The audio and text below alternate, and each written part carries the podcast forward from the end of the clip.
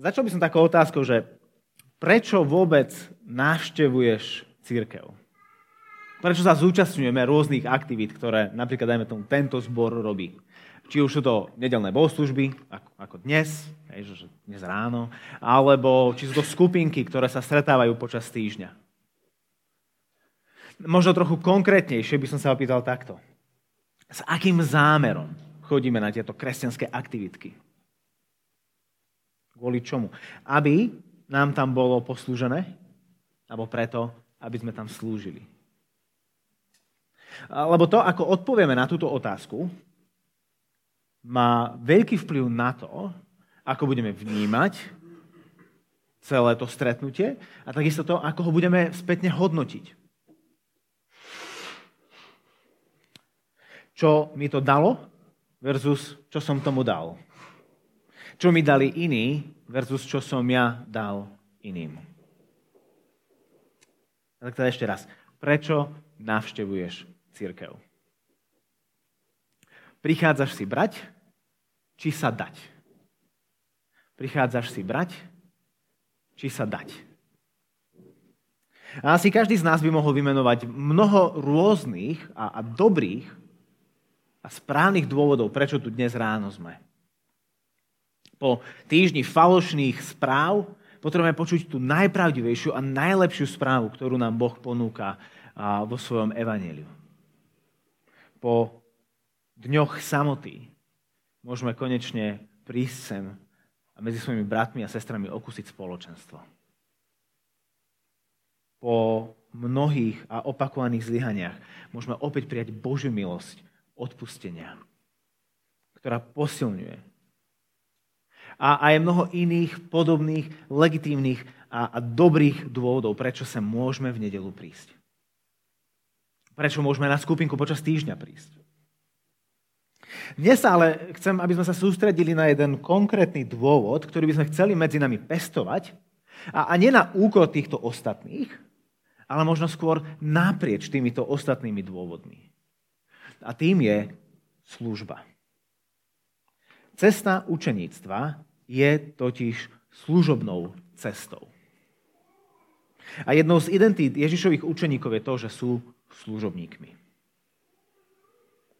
posledné mesiace rozmýšľame nad tým, čo to znamená byť kresťanom, čo to znamená byť človekom, ktorý nasleduje Krista, ktorého učiteľom je Kristus.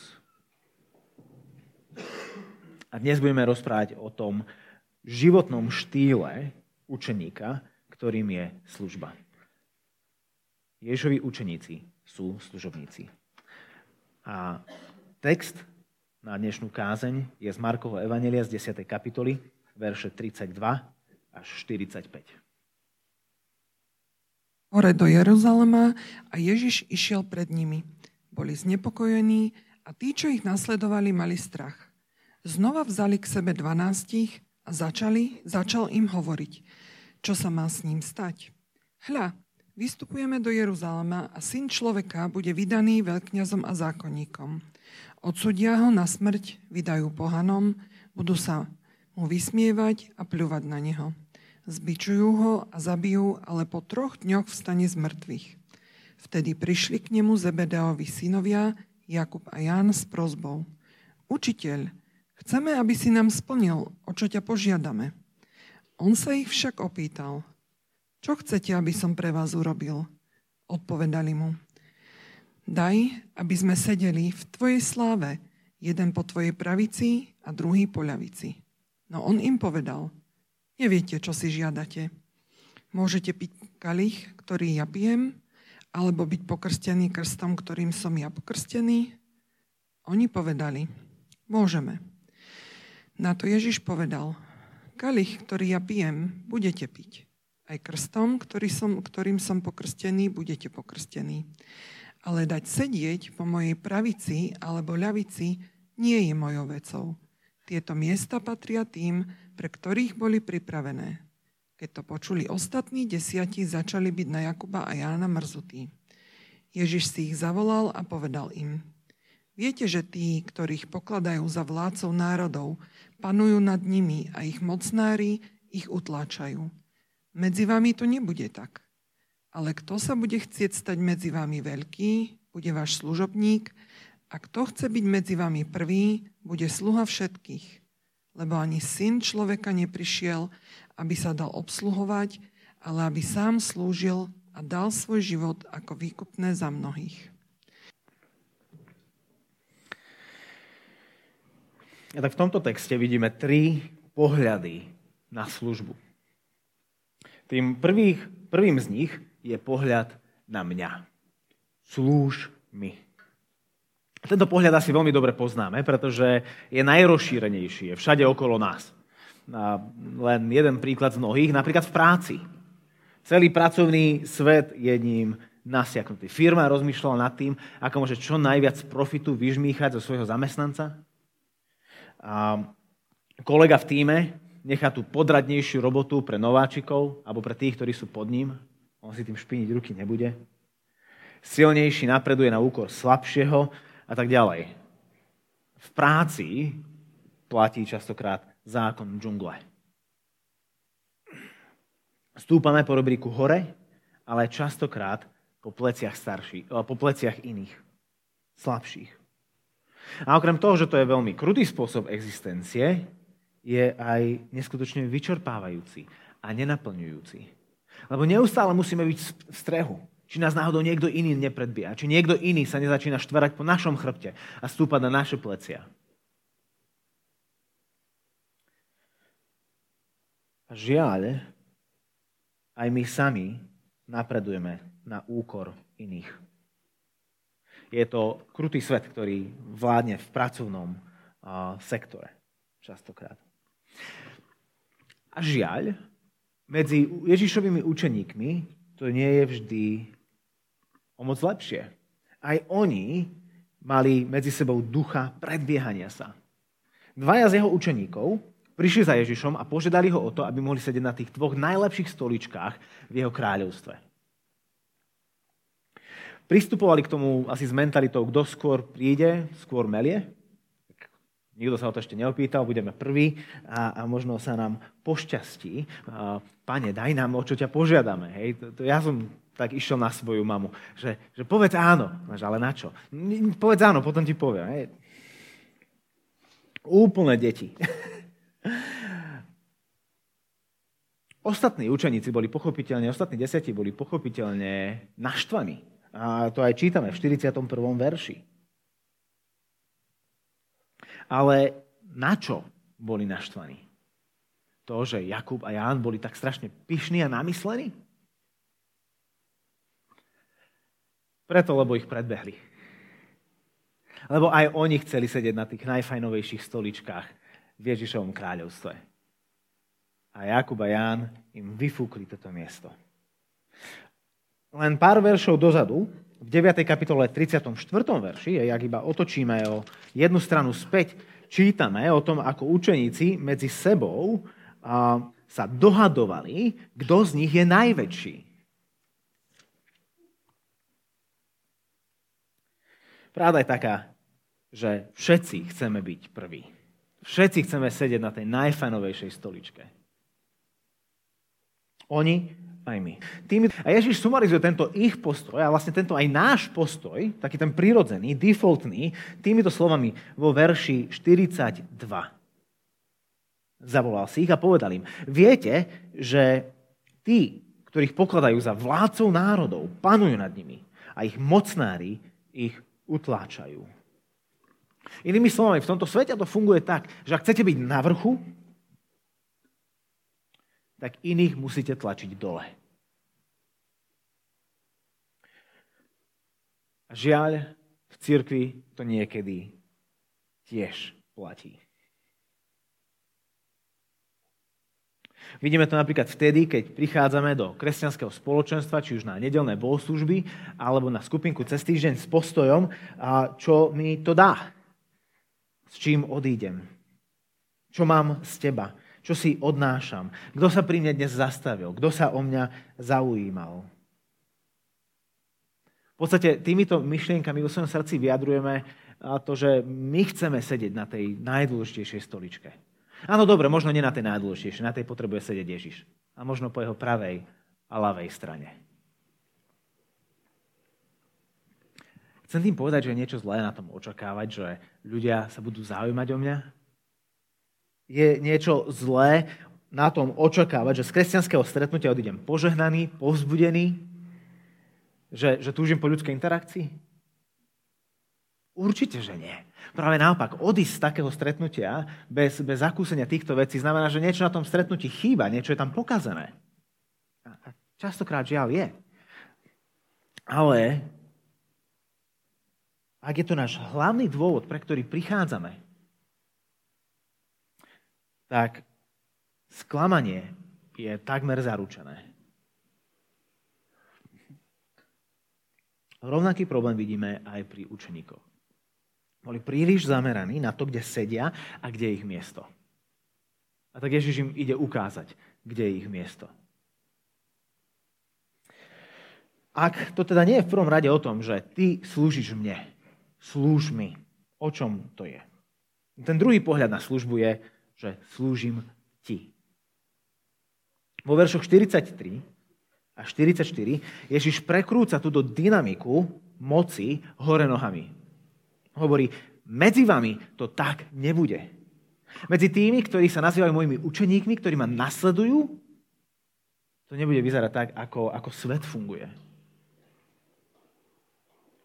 Ale ak sa bude chcieť, ale ak sa bude chcieť stať medzi vami veľký, ale kto sa bude chcieť stať medzi vami veľký, bude váš služobník. A kto chce byť medzi vami prvý, bude sluha všetkých. Ako, ako rozumieme týmto veršom? Keď Ježiš hovorí, ak niekto chce byť prvý, bude sluha. Ak niekto chce byť veľký, bude služobníkom všetkých. Znie vám to viacej ako varovanie? Alebo ako návod? Nechci byť prvý, lebo to je dosť na prd. Sluha všetkých. Radšej buď druhý, tretí, štvrtý, niekde v strede. Je to návod. Ježiš chce, aby sme boli prví, aby sme boli najväčší, ale správnym spôsobom. Podľa pravidel, ktoré platia v jeho kráľovstve. Podľa dynamiky, ktorú on prináša. A tam veľkosť a prvosť vyzerá úplne inak ako v tomto svete ktorom žijeme. Tam to platí, funguje tak, že ak si na, vrchol, na vrchole iných tlačíš dole. V Ježišovom kráľovstve to je hore nohami. Tam zámerne zostupuješ dole, aby si iných mohol vyzdvihovať hore. Je to pohľad, ktorý je uprený na službu iným. Toto môžeme napríklad vidieť v živote Apoštola Pavla. On v prvom liste Korintianom v 9. kapitole sa píše nasledovné. Lebo hoci som aj slobodný voči všetkým, dal som sa do služby všetkých, aby som získal čím viacerých. Potom v nasledujúcich veršoch Pavol opisuje to, ako sa všemožne snažil slúžiť Božím evaneliom. Zvesti o Kristovej smrti na kríži za hriechy ľudí, ktorí v Neho budú veriť ako túto zväzť chcel priniesť každému, kto by bol ochotný počúvať. Či to bol žid, či to bol pohan, či to bol muž, či to bola žena, či to bol pán, alebo to bol otrok, komukoľvek, kdekoľvek, kto má uši a je ochotný počúvať, Pavol mu hovorí a nájde všemožnú cestu, ako sa môže k nemu dostať a ako mu môže slúžiť touto zväzťou. A zakončuje to potom slovami vo veršoch 22-23. Pre všetkých som sa stal všetkým, aby som zachránil aspoň niektorých. Všetko to robím pre evanelium. Pavol bol služobníkom všetkých a všetkým. A to je vidieť na tom, ako sa Pavol predstavuje vo svojich listoch. List Rimanom, prvá kapitola, prvý verš začína slovami Pavol, služobník Ježiša Krista. A, a, a tieto dve slova hneď vedľa seba, Pavol služobník, sa v jeho listoch opakujú kolom dokola. Pavol, služobník. Pavol, čiarka, služobník. Predtým, ako som apoštolom, ako som učiteľom, ako som teológom, ako som kýmkoľvek a čímkoľvek, som služobníkom. A toto bola pre neho tá pravá sloboda. Napriek tomu, že bol slobodný voči všetkým, sa dal do služby všetkým. Ako tieto dve veci idú dokopy? Lebo Pavol bol slobodný od tých očakávaní a tlakov tohto sveta, ktorý hovorí, že, že, že byť slobodný znamená byť nad ostatnými. Pavol zakúsil Božiu slobodu v Kristovi a tá mu dáva slobodu zostúpiť a stať sa, a, a, zostúpiť na samý spodok, aby mnohí iní mohli zakúsiť Bože prijatie, jeho odpustenie a jeho lásku. Čo toto znamená pre nás? S akým postojom prichádzame na skupinku či bohoslužbu? Alebo keď ideme spolu na kávu. Keď prídeme na kaping. Alebo keď len dvaja sa zoberieme počas voľného poobedia. Keď ideme spolu na výlet, aj s deťmi. Alebo keď ideme len von na ihrisko a s niekým iným. Keď stretneme suseda na chodbe alebo kolegu v kuchynke v práci, s akým nastavením vstupujeme do týchto interakcií do týchto vzťahov?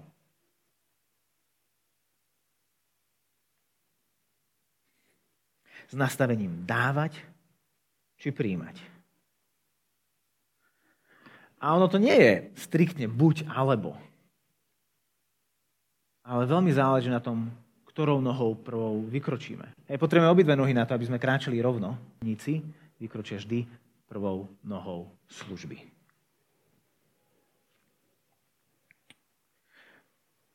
Čo keby sme pár minút pred príchodom na bohoslužbu, keď, keď zaparkujeme auto na parkovisku, alebo keď, keď vchádzame do vestibulu školy, sme sa na sekundu zastavili a iba v krátkosti sa modlili. Ježiš, Použij si ma tu dnes na povzbudenie núdznym. Použij si ma tu dnes na povzbudenie zúfalých. Ukáž mi, ako môžem dnes posilniť slabých. Veď ma, ako sa stať skutočne veľkým a prvým na tomto stretnutí. To isté platí pred skupinkou. Predtým, ako ideme spolu na kávu alebo na ihrisko. A takisto to platí aj o iných okamihoch služby. Keď, keď, keď odchádzate s deťmi na besiedku ako učiteľ alebo ako asistent, alebo na Zoom v lete, na, na CB deťom, na letnom tábore. Keď narazíme na suseda v bytovke, na kolegu v, kuchynke, v kuchynke. A otázka znie, ako môžem byť v tejto chvíli služobníkom Evanelia? Ako môžem byť v tejto chvíli, v tomto vzťahu, na tomto mieste služobníkom Evanelia. Lebo pravda je taká, že každý jeden z nás, čo sme tu dnes ráno, keď sa pozrieme okolo seba, a každý jeden človek, ktorý stretneme vo vchode, na uli- vo vchode v Činžiaku, alebo na ulici, alebo na ihrisku, alebo v práci, na chodbe, každý jeden zažíva nedostatok evanelia. Pavol sa tituloval slovami Pavol, služobník. A keď by aj náš zbor bol plný ľudí, ktorí by nosili tento titul s hrdosťou.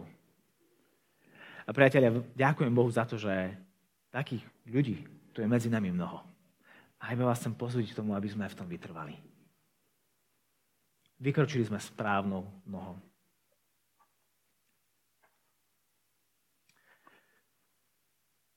Ale ak, ak žiť podľa sveta je kruté, tak žiť podľa Krista je fest náročné. Lebo kde vziať silu pre takýto život?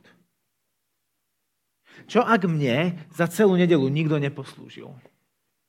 Čo ak celý, jak je týždeň dlhý, sa nikto zo zboru o mňa nezaujímal. Mesiac nikto o mňa nezakopol.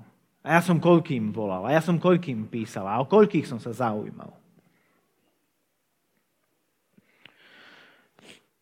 Čo ak ani nepamätám, kedy naposledy mi môj súrodenec zavolal? Kedy sa, mm, kedy, kedy, sa ma, kedy kolega za mňou prišiel kvôli niečomu inému, ako tomu, čo môže odo mňa získať, ako mu môžem s niečím pomôcť.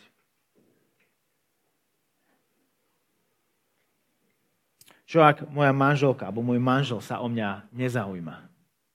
Chvíľu sa dá slúžiť, chvíľu sa dá pučiť, ale do nekonečna sa to predsa nedá. V tom máme pravdu. Nedá sa to.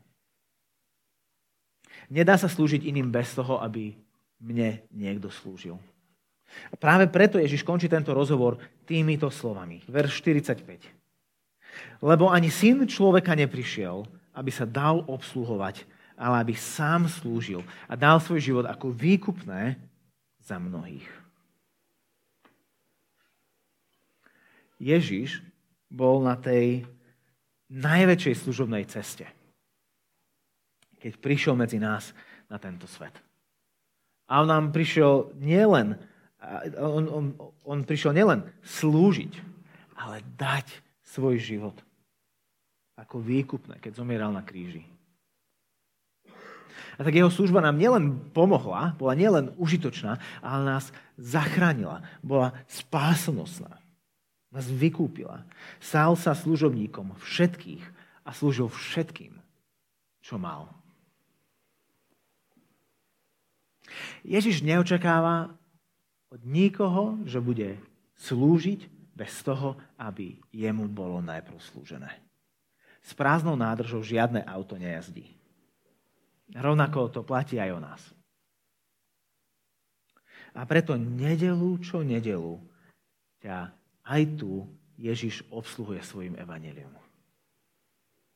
Nedelu čo nedelu ťa Ježiš obsluhuje svojim evaneliom. Či už cez zvestovanie v kázni, či už cez uh, spev v piesňach, alebo cez chlieb a víno vo Večeri pánovej. Každý týždeň ťa Ježiš na novo obsluhuje. On slúži tebe. A v tom tkvie zdroj sily na túto služobnú cestu jeho učeníkov. Že predtým, ako ty slúžiš, on ti slúžil. Skôr ako sa ty obetuješ pre iného, sa on už obetoval pre teba. A tak potom všetky tie otázky, s ktorými si sa možno dnes ráno prišiel. Čo mi dáš? Čo mám z teba? S čím odchádzam? Kto sa o mňa zaujíma? Kto za mňou prišiel? Na všetky tieto otázky existuje jedna a tá istá odpoveď. On. To najvzácnejšie, čo tu dnes môžeš prijať, je Kristus. Dávajme si ho navzájom to najpotrebnejšie, s čím môžeš dnes odísť, je jeho odpustenie. Pripomínajme si ho navzájom. A ten najdôležitejší, kto dnes za tebou príde, je on sám. A tak buďme jeho telom sebe navzájom. Tu na bohoslužbe, cez týždeň na skupinkách a ihriskách a kuchynkách a chodbách a uliciach. Lebo on slúžil nám. On slúžil nám.